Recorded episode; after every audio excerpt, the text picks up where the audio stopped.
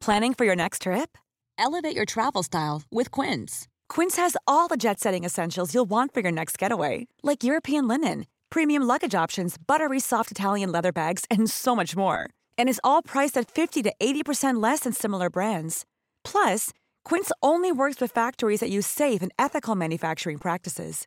Pack your bags with high-quality essentials you'll be wearing for vacations to come with Quince. Go to quince.com slash pack for free shipping and 365-day returns.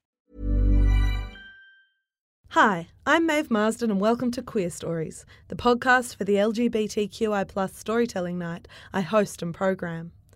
Queer Stories events happen regularly in Sydney, Brisbane, and Melbourne, and I'm also now hosting them in regional towns. If you enjoy these stories, please rate, review, and subscribe to the podcast, and consider buying a copy of the Queer Stories book, a collection of 26 of the stories edited by me and published by Hachette. I'm really proud of this collection, and I hope you enjoy it too. This week, Jacob Thomas works and volunteers in numerous fields, including aid and development, LGBTQIA advocacy, gender equality, startup consultancy, higher education, human rights, youth development, and international policy. Jacob sits as the SOGI executive member of the Commonwealth Youth Gender and Equality Network and sits on the UN Women's Task Force for Youth and Gender Equality. In 2016, they were one of two Australians to receive the Queen's Young Leaders Award for their work in suicide prevention and creating accessible pathways for LGBTQIA people. It's really hard to say that fast. LGBTQIA people. I should be able to by now. Jacob Thomas.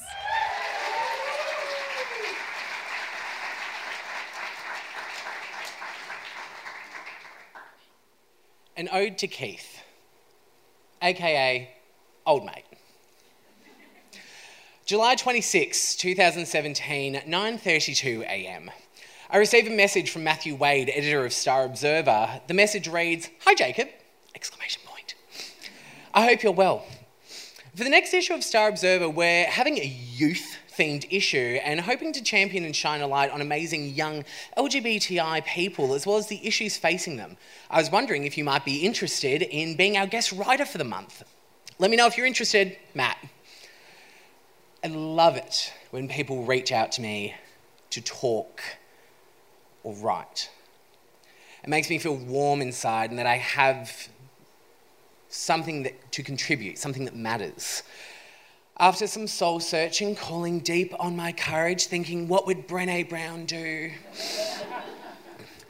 I shoot back my reply Hi, Matt. Uh, I've been mulling it over. Um, I'm thinking of doing a piece about trauma and survival um, stemming from bullying and abandonment. Because who doesn't love a story full of sorrow and trauma with no clear conclusion? what do you think? Jacob. The entire time writing this article, I can't help but get this voice in my head that's just like, Jacob, you're going to be known as the trauma queer.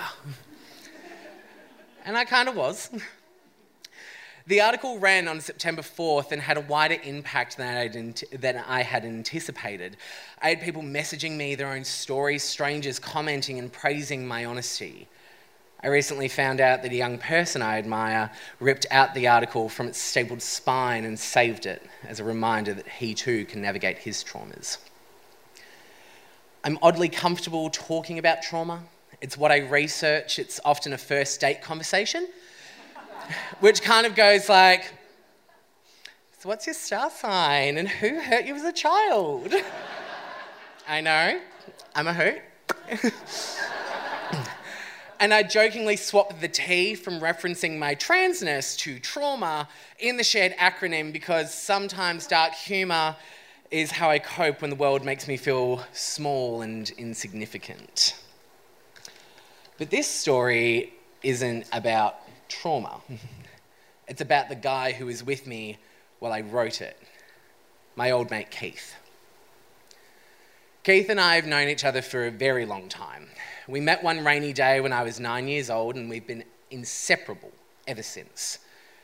To be honest, I'm not sure if it was raining or not. I remember being inside, lying down on a bed in our friend's home. I remember feeling isolated and detached, as though there was a space of emptiness that sat between my skin and the universe. Keith came into this room and sat on the floral duvet. He stroked my head and wiped away my tears. Softly so, he leaned in and said, Don't worry, I'm here now. Keith comes to visit me every now and again. Where I go, he tends to follow. He fuels my creativity. He makes me question long held philosophies about existentialism, purpose, Aristophanes. he sits on my bed when he comes to visit, sometimes joyfully playing around and pinning me to the mattress so that I can't get up. He holds me down, sometimes sitting on my chest and blowing raspberries in my face. I treat it like a game roughhousing as though we're children testing our strength. Keith is actually more like a live in. He isn't exactly a housemate, he's not like a squatter, he doesn't pay rent, but he pays his way through other means. Sometimes Keith is careless, but who isn't? Keith doesn't always know his own strength. Sometimes, when I'm trying to get up after he's pinned me down, I have to tell him that that's enough for today but he doesn't always listen. He isn't trying to hurt me, I say. He just doesn't know when enough is enough. He's a mirror hog in the morning when I'm trying to get ready for work. He stands in my way so that I can't see myself. Instead, he smears the reflection so that all I'm left with is a haphazard guess that I'm still beautiful. He forgets to tell me when someone has called or sent a message, or conversely, he shakes me the second the buzz of my phone ripples through the denim that cover the legs that Keith says he doesn't always like to look at. And sometimes Keith is mean.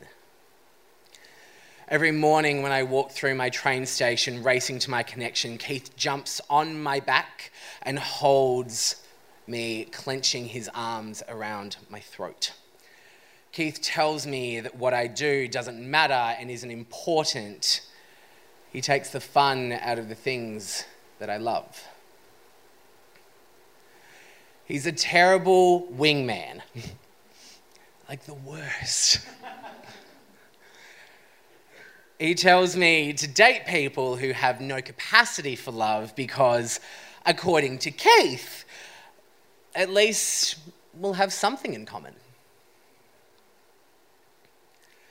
Keith used to tell me that I shouldn't be around anymore. He's stopped doing that now, but it will always be the hardest thing he said to me when we met 19 years ago. Keith goes by many names. He is a chameleon of human existence and a jack of many trades. I call him the Big Sad when I don't want to say his name. He represents all the things that I'm afraid of masculinity, power, domination, and subordination. He's every memory of abandonment, hurt, and a reminder of every time I've been harmed. If Keith were to be considered a part of me, rather than something external to me. He would be male, so to represent all of the other men who have hurt me in the name of love or family. And perhaps, oddly, Keith isn't all bad. Keith has helped me in finding parts of myself I didn't think would inspire pride in me or in how others see me. He helped me find music and gave it special meaning. He was there when I cried to Sia. Who hasn't? Reminding me she was an anchor through 2010 when a friend passed away. Keith has inspired creativity through my drag, pushed me to move my body in ways I never considered, and designed costumes that make the most beautiful, meaningful, and perhaps vulnerable parts of my life visible for who anyone that paid a ticket. Keith has, in some maladaptive sense, pushed me into the work I do now and toward the person I wanted to be. He helped me find my authentic self through telling me who I should be. When he made me feel miserable, he also gave me perspective to see others who have their own battles with their own Keiths. Keith is both my ray of sunshine and my darkest cloud.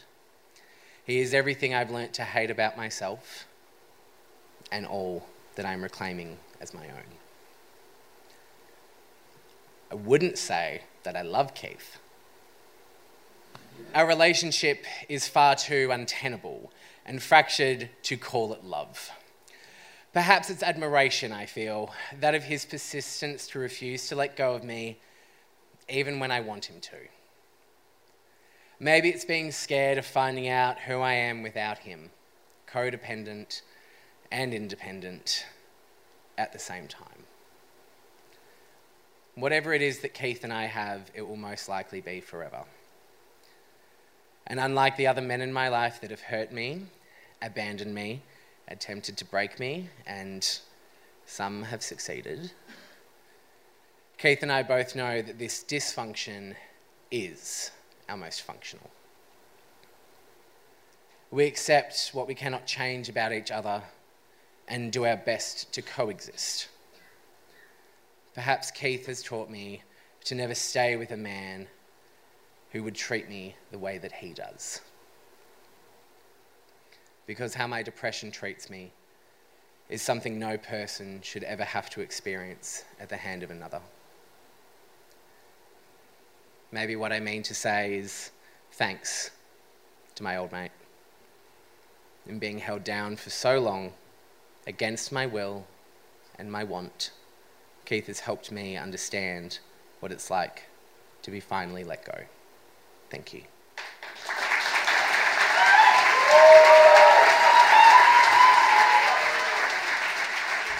Thanks for listening.